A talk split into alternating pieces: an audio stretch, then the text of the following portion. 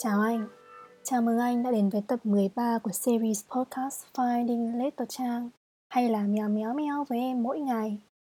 Ngày hôm nay chúng ta sẽ sang một câu chuyện trẻ em. Đó là quyển sách Chuyến phiêu lưu diệu kỳ của Edward Cullen, một câu chuyện về một chú thỏ sứ mà em đã gửi tặng cho anh. Và bây giờ em sẽ đọc cho anh nghe ok? Chúng mình bắt đầu nhé. Dành tặng Jane Resch Tolman, người đã tặng tôi chú thỏ và nói cho tôi biết tên của chú. Trái tim tan vỡ, rồi tan vỡ, sống bằng tan vỡ. Cần phải ra đi qua bóng tối, rồi bóng tối dày nặng hơn và không quay lại. Trích cây thử thách của Stanley Kunitz.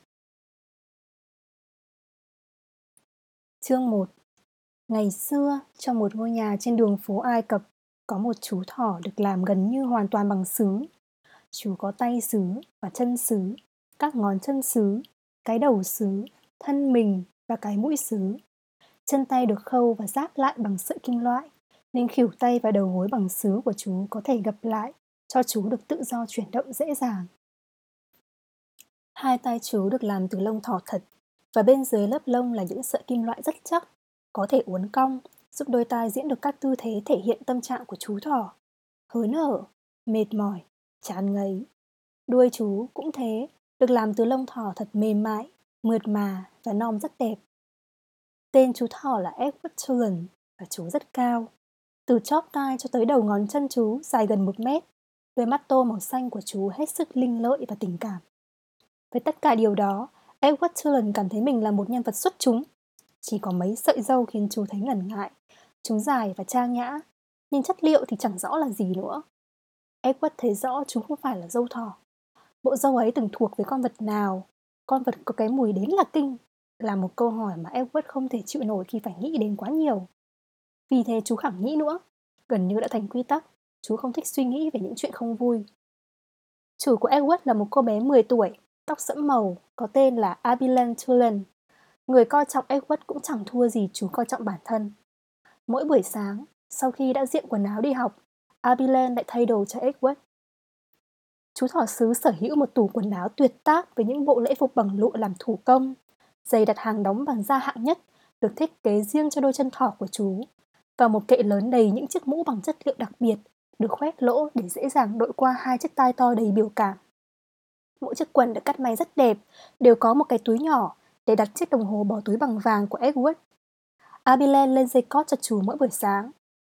Nào, Edward, cô bé nói với chú sau khi đã vặn dây cót.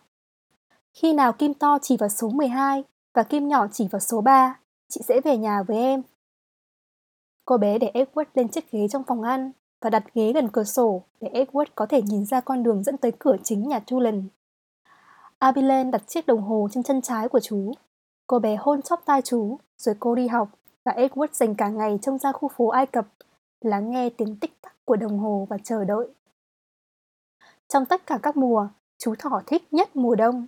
Khi hoàng hôn buông xuống sớm khiến cửa sổ phòng ăn tối dần và Edward có thể nhìn thấy hình phản chiếu của mình trên mặt kính. Và hình phản chiếu mới đẹp làm sao chứ? Hình dáng chú mới trang nhã làm sao chứ? Edward không ngừng kinh ngạc với vẻ tuyệt đẹp của chính mình. Và buổi tối, Edward ngồi ở bàn ăn cùng những thành viên khác của gia đình Tulin. Abilene, cha mẹ Abilene và bà của Abilene, người được gọi là bà Pellegrina. Sự thật là, đôi tai của Edward chỉ hơi nhô lên khỏi mặt bàn. Và sự thật nữa là, suốt bữa ăn, chú cứ nhìn thẳng vào mỗi cái khăn trải bàn trắng sáng lóa. Nhưng chú đã ở đó, một chú thỏ ngồi tại bàn ăn. Cha mẹ Abilene thấy thật thú vị khi cô coi chú thỏ như thỏ thật. Và khi thỉnh thoảng cô bé đòi mọi người phải nói lại hoặc kể lại một câu chuyện bởi Edward chưa kịp nghe. Cha, Abilene sẽ nói, con e rằng Edward chưa bắt kịp đoạn cuối. Cha Abilene sẽ quay sang phía tay Edward và nói thật chậm rãi, nhắc những gì ông vừa nói để làm hài lòng chú thỏ sứ. Edward vờ như đang lắng nghe để giữ lịch thiệp với Abilene. Nhưng thực ra, chú không mấy hứng thú với những gì mọi người nói. Thêm nữa, chú cũng không quan tâm tới cha mẹ của Abilene và thái độ hạ cố của họ dành cho chú. Tất cả người lớn, trên thực tế, đều ra vẻ hạ cố với chú. Chỉ có bà của Abilene nói chuyện với chú như cách Abilene thường nói, như một người ngang hàng. Bà Pellegrina già lắm rồi. Bà có cái mũi to, nhọn và đôi mắt đen sáng lấp lánh như vì sao. Pellegrina là người chịu trách nhiệm về sự tồn tại của chú. Bà là người đã đặt làm chú, là người đặt mua những bộ lễ phục bằng lụa và chiếc đồng hồ bỏ túi, những chiếc mũ vui nhộn và đôi tai có thể uốn cong, những đôi giày da xịn và đôi chân tay được sáp lại. Tất cả đều từ một người thợ bậc thầy tại nước Pháp quê hương bà. Pellegrina là người đã tặng chú như một món quà nhân ngày sinh nhật 7 tuổi của Abilene. Và chính Pellegrina là người đêm đêm đặt Abilene vào giường của cô và đặt Edward vào giường của chú. Bà sẽ kể cho chúng cháu nghe một câu chuyện trước, bà Pellegrina. Abilene hỏi bà mỗi đêm. Không phải đêm nay, tiểu thư ạ. À. Bà Pellegrina đáp. Vậy thì khi nào? Abilene hỏi. Đêm nào ạ? À? Sớm thôi, bà Pellegrina nói. Sẽ sớm có một câu chuyện thôi. Rồi bà tắt đèn và Edward cùng Abilene nằm trong bóng tối của phòng ngủ. Chị yêu em Edward à? Abilene nói thế hàng đêm sau khi bà Pellegrina đã đi. Cô bé nói những lời đó, rồi chờ đợi như thể cô mong rằng Edward sẽ đáp lại gì đó. Edward không đáp lại gì. Chú không đáp lại. Vì tất nhiên rồi, chú không thể nói được. Chú nằm trong chiếc giường bé bé cạnh chiếc giường lớn của Abilene. Chú nhìn chằm chằm lên trần nhà và lắng nghe tiếng hít vào thở ra của cô bé, biết rằng cô sẽ nhanh chóng chìm vào giấc ngủ. Bởi vì mắt của Edward là đôi mắt vẽ, nên chú không thể nhắm lại, chú luôn luôn thức. Thỉnh thoảng, nếu Abilene đặt chú nằm nghiêng thay vì nằm thẳng, chú có thể nhìn xuyên qua những chấn song và tấm mảnh lên bầu trời đêm. Vào những đêm trời quang, các vì sao lấp lánh và ánh sáng le lói của chúng khiến Edward thấy dễ chịu theo cách mà chú không hiểu rõ lắm. Thường thường, chú sẽ ngắm nhìn các vì sao suốt đêm cho tới khi cuối cùng bóng tối cũng nhường chỗ cho bình minh. Chương 2 Và với phong thái đó, thời gian của Edward cứ thế trôi đi, hết ngày này qua ngày khác. Chẳng có gì đáng kể xảy ra. Ồ, có một sự kiện kịch tính đặc biệt nho nhỏ đã xảy ra đấy. Một lần, khi Abilene đang ở trường, con chó nhà hàng xóm, một con boxer giống đực có lông màu nâu khoang trắng, chẳng hiểu tại sao được đặt tên là Rosie, đã bước vào nhà chẳng thèm thông báo, không cần mời mọc, cách chân chỗ bàn ăn, xòe một bãi nước tiểu lên lớp khăn trải màu trắng. Sau đó, nó lon ton chạy lại hít Edward. Và thậm chí trước khi Edward có thời gian để hiểu ý nghĩa của việc bị một con chó ngửi mùi, chú đã nằm gọn trong mõm Rosie và bị con chó gầm gừ thô bạo lắc tới lắc lui, nước dãi chó làm chú ướt nhoét nhoét. May mắn thay, mẹ Abilene đi ngang qua phòng ăn và chứng kiến sự tra tấn mà Edward phải hứng chịu. Nhà nó ra! Bà quát con Rosie. Và Rosie, ngoan ngoãn đáng kinh ngạc, làm đúng như thế. Áo lễ bằng lụa của Edward nhớp nhát đầy dãi nhốt, và đầu chú ê ẩm suốt nhiều ngày sau đó, nhưng lòng tự trọng của chú bị tổn thương mới là điều đau đớn nhất. Mẹ Abilene đã gọi chú là nó, và bà nổi đoá vì vụ nước đái chó trên chiếc khăn trải bàn nhiều hơn là vì sự sỉ nhục Edward phải chịu đựng trong hàm răng của Rosie. Và đó là khi một cô hầu gái, kẻ mới gia nhập đội giúp việc nhà Tulin đang khao khát gây được ấn tượng với ông bà chủ về sự siêng năng của mình, chạy tới chỗ Edward ngồi trên chiếc ghế trong phòng ăn. Con thỏ con này làm gì ở đây vậy? Cô nói rõ to. Edward không thèm quan tâm tới cái từ thỏ con tẹo nào. Chú thấy nó cực kỳ không xứng đáng với mình. Cô hầu gái kho người xuống sát chú và nhìn vào mắt chú. Hừm, cô nói. Cô đứng lùi lại, cô chống lạnh. Ta đoán mày cũng như tất cả các thứ khác trong nhà này, lại là một thứ phải được làm sạch và phủi bụi.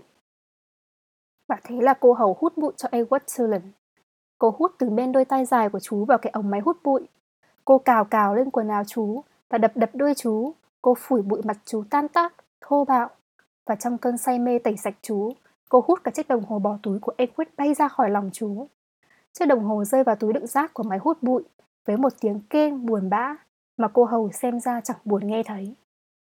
Khi đã xong việc, cô đẩy chiếc ghế về chỗ bàn ăn và vì chẳng biết chính xác Edward được đặt ở đâu, cuối cùng cô quyết định dúi chú vào giữa bầy búp bê đặt trên giá trong phòng ngủ của Abilene. Được đấy, cô hầu nói. Mày ở đấy đi nhé. Cô để mặc Edward trên cái giá trong tư thế gớm ghiếc dã man nhất. Mũi chú chúi xuống tận đầu gối. Và chú đợi ở đó, với đám búp bê bàn tán rầm rĩ và cười cợt chú như một bầy chim điên cuồng thiếu thân thiện. Cho tới khi Abilene đi học về, nhận ra chú biến mất và chạy hết từ phòng này sang phòng kia gọi tên chú. Edward! Cô bé la lớn. Edward ơi! Chẳng có cách nào, tất nhiên rồi, để chú nói cho cô biết chú đang ở đâu.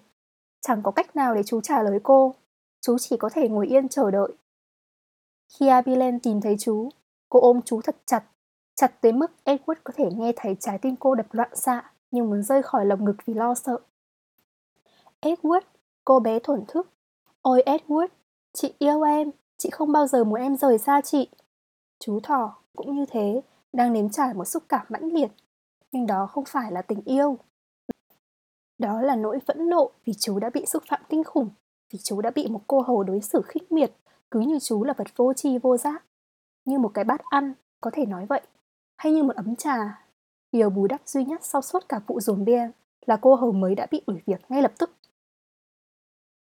Cái đồng hồ bỏ túi của Edward được tìm thấy sau đó, sâu trong ruột của máy hút bụi, bị mẻ đôi chút, nhưng vẫn chạy tốt. Nó được cha Abilene truyền lại cho chú. Ông vừa trình nó ra, vừa cúi đầu ra điều diễu nhại. Ngài Edward, ông nói, đồng hồ của ngài, phải thế chứ. Vụ dùm Ben Rosie và sự kiện máy hút bụi, đó chính là những pha kịch tính lớn nhất trong cả cuộc đời Edward cho tới đêm sinh nhật lần thứ 11 của Abilene. Tại bàn ăn tối, lúc chiếc bánh đang được bê ra, chuyện con tàu đã được đề cập đến. Chương 3 Nó được đặt tên là nữ hoàng Mary, cha Abilene nói, và con sẽ cùng cha mẹ dễ sóng theo con tàu tới London. Thế còn bà Pellegrina thì sao ạ? Abilene nói.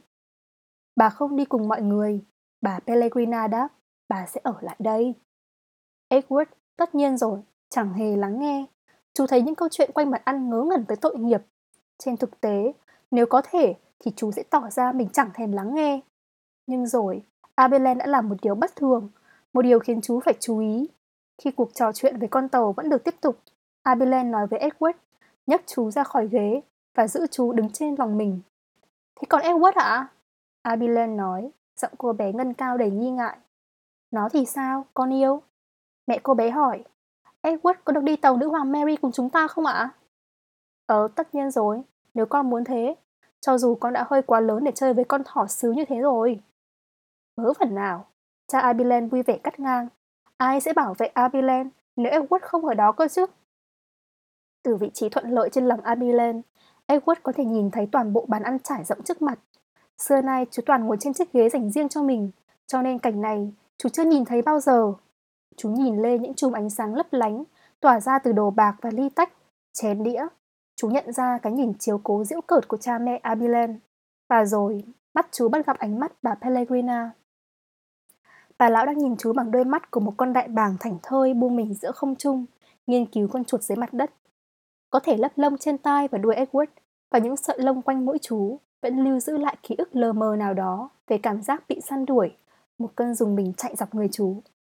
Đúng, bà Pellegrina nói, không rời mắt khỏi Edward Ai trông chừng Abilen nếu con thỏ không ở đó? Đêm đó, khi Abilen lại hỏi, như cô bé vẫn hỏi hàng đêm, liệu bà có kể câu chuyện nào không? Thì bà Pellegrina đáp, đêm nay, tiểu thư yêu quý sẽ có một chuyện kể. Abilene ngồi dậy. Con nghĩ Edward cần được ngồi đây với con, cô bé nói. Thế thì em ấy mới cùng nghe kể chuyện được. Bà nghĩ đó là cách tốt nhất. Bà Pellegrina đồng ý. Đúng, Bà nghĩ con thỏ cần phải được nghe câu chuyện này. Abilene nâng Edward lên, đặt chú ở cạnh cô bé trên giường và sắp xếp chăn nệm quanh chú. Rồi cô bé nói với bà Pellegrina, chúng con sẵn sàng rồi. Thế rồi, bà Pellegrina nói, bà khẽ ho. Và thế rồi, câu chuyện bắt đầu với một nàng công chúa. Một nàng công chúa xinh đẹp chứ ạ? Abilene hỏi. Một nàng công chúa rất xinh đẹp. Xinh đẹp như thế nào ạ? Con phải lắng nghe. Bà Pellegrina đáp. Tất cả đều có trong câu chuyện. Chương 4 Ngày xưa có một nàng công chúa vô cùng xinh đẹp. Nàng lung linh như ánh sáng của muôn vàn vì sao trong đêm không trăng. Nhưng chuyện nàng xinh đẹp thì có gì khác thường không?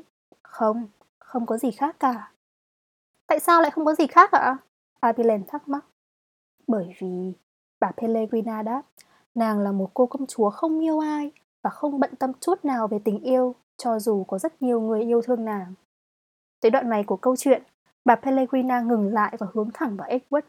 Bà chằm chằm nhìn đôi mắt vẽ của chú, và một lần nữa, Edward cảm thấy dùng mình. Thế rồi, bà Pellegrina nói, tiếp tục nhìn vào Edward. Chuyện gì đã xảy ra với nàng công chúa ạ? À? Abilen lại hỏi. Thế rồi, bà Pellegrina quay lại với Abilen. Vua cha nói rằng công chúa phải thành hôn. Ngay sau đó, một hoàng tử từ vương quốc láng giềng tới gặp nàng công chúa và lập tức đem lòng yêu nàng. Chàng tặng nàng một chiếc nhẫn vàng ròng. Chàng đeo nó vào ngón tay nàng. Chàng nói với nàng rằng, ta yêu nàng. Nhưng con có biết công chúa đã làm gì không? Abilen lắc đầu. Công chúa nuốt chửng chiếc nhẫn. Nàng gỡ nó ra khỏi ngón tay và nuốt vào bụng. Nàng nói, đây là cách ta nghĩ về tình yêu. Và nàng bỏ chạy khỏi hoàng tử.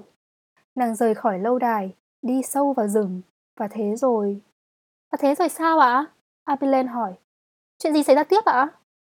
Và thế rồi, nàng công chúa lạc trong rừng thẳm. Nàng lang thang suốt nhiều ngày. Cuối cùng, nàng bước tới một căn lều nhỏ và gõ cửa. Nàng nói, cho ta vào, ta lạnh. Không có tiếng đáp lại. Nàng gõ cửa lần nữa, nàng kêu lên, cho ta vào, ta đói. Một giọng nói khủng khiếp trả lời nàng, cứ vào đi nếu mi phải làm thế. Nàng công chúa xinh đẹp bước vào, nàng nhìn thấy một phụ phù thủy đang ngồi đếm những thỏi vàng trên mặt bàn. 3622, mụ phù thủy nói. Ta bị lạc. Nàng công chúa xinh đẹp cất tiếng. Thế thì sao? Mụ phù thủy đáp. 3623. Ta đói. Công chúa than. Không phải việc của ta. Mụ phù thủy trả lời. 3624. Nhưng ta là một công chúa xinh đẹp. Công chúa nói. 3625. Mụ phù thủy đáp lời nàng. Cha ta, công chúa nói tiếp, là một vị vua quyền uy, ngươi phải giúp ta, nếu không sẽ phải lãnh hậu quả đấy. Công chúa, mi dám nói với ta về hậu quả hả? Được lắm. Rồi, chúng ta sẽ nói về hậu quả. Hãy nói cho ta nghe tên của người mà mi yêu. Hậu quả ấy à? Mụ phù thủy nói. Mụ ngẩng mặt lên khỏi đống vàng. Mụ chằm chằm nhìn. Yêu à? Công chúa đáp. Nàng dậm chân. Tại sao tất cả mọi người đều phải nói về tình yêu? Mi yêu ai? Phù thủy nhắc lại. Mi phải cho ta biết tên kẻ đó. Ta không yêu ai cả. Công chúa đáp đầy tự hào. Mi làm ta thất vọng, mụ phù thủy nói. Mụ giơ tay lên và hô, úm ba la. Và nàng công chúa biến thành một con lợn lòi. Ngươi đã làm gì ta thế này? Công chúa kêu en ép. Giờ thì Mi sẽ nói chuyện với ta về hậu quả chứ. Mụ phù thủy nói và quay lại với việc đếm những thỏi vàng. 3626 Mụ phù thủy lầm bầm trong khi công chúa lợn lòi chạy khỏi túp lều, lao trở lại rừng thẳm. Binh lính của nhà vua cũng đang ở trong khu rừng. Họ đang tìm kiếm gì vậy? Một nàng công chúa xinh đẹp. Và thế rồi, khi họ đụng phải một con lợn lòi xấu xí, họ bắn nó ngay lập tức. Bằng! Có đấy, Pellegrina nói. Binh lính mang con lợn lòi trở về lâu đài. Và đầu bếp dạnh bụng nó ra và trông thấy một chiếc nhẫn vàng ròng. Trong lâu đài đêm đó, có rất nhiều người đói bụng mong chờ được ăn. Thế là bà đầu bếp đeo chiếc nhẫn lên ngón tay và hoàn thành việc xẻ thịt con lợn lòi. Và chiếc nhẫn mà nàng công chúa xinh đẹp từng nuốt tỏa sáng lấp lánh trên bàn tay người đầu bếp. Khi bà làm việc đó, hết. Hết ạ? À? abilene sửng sốt hỏi. Đúng, bà Pellegrina đáp. Hết. Nhưng không thể thế được. Tại sao không thể thế được? Bởi vì cái Tết tới nhanh quá, bởi vì không ai được sống hạnh phúc mãi mãi. Tại thế đấy ạ. À, ra thế. Bà Pellegrina gật đầu, bà im lặng một lát. Nhưng hãy trả lời bà xem, làm sao một câu chuyện có thể kết thúc vui vẻ nếu không có tình yêu? Nhưng mà, ừm, khuya rồi, và con phải ngủ đi thôi. Bà Pellegrina nhấc Edward khỏi Abilan. Bà đặt chú vào giường và kéo tấm chăn phủ lên bộ râu của chú. Bà quý sát gần chú, thầm thì. Con làm ta thất vọng. Sau khi bà lão rời khỏi phòng, Edward nằm lại trên chiếc giường nhỏ của mình và nhìn chân chân lên trần nhà. Câu chuyện thật là vô vị, chú nghĩ. Nhưng tuyệt đại đa số các câu chuyện đều thế.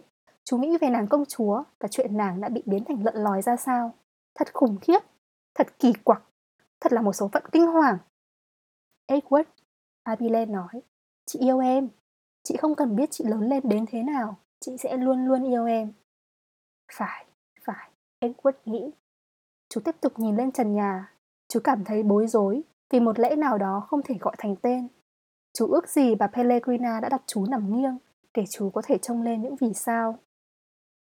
Và rồi chú nhớ tới cách bà Pellegrina miêu tả nàng công chúa xinh đẹp. Nàng tỏa sáng như những vì sao trong đêm không trăng. Chẳng hiểu sao, Edward cảm thấy dễ chịu với những từ ngữ đó và thầm nhắc đi nhắc lại về chính mình. Lung linh như ánh sáng những vì sao trong đêm không trăng. Lung linh như ánh sáng những vì sao trong đêm không trăng. Cho tới lúc, cuối cùng thì ánh sáng bình minh đầu tiên xuất hiện. Và bài thơ của ngày hôm nay có tên là Yêu. Chớp mắt tuổi xanh đã thành dĩ vãng, yêu là yêu, đâu biết đi về đâu. Mắt sáng rực nhìn đời trong leo lẻo, đất chẳng dưới chân, trời chẳng trên đầu. Rồi tay nổi gân xanh như gân lá, mắt em răng xương khói âu sầu. Anh thẳng cẳng sau mỗi ngày mệt lạ, ngẹo cổ nằm cho con nhổ tóc sâu. Ứa nước mắt mà yêu nhau trọn vẹn, khắp khỉnh đường dài thập thãnh bon chen. làm lúc chữ nghĩa vô nghĩa tuốt, bàn tay bé con phủi bụi yêu phiền. Chờ cho sống ta cũng già em ạ, con thương cha không bằng bà thương ông. Tình như rượu chôn lâu đầm lịm lại, cuối đời đem ra nhấm mới mềm lòng. Cảm ơn anh đã nghe tập số 13 của series postcard Finding Little Trang. Hẹn gặp lại anh ở những tập podcast sau nhé. Bye bye!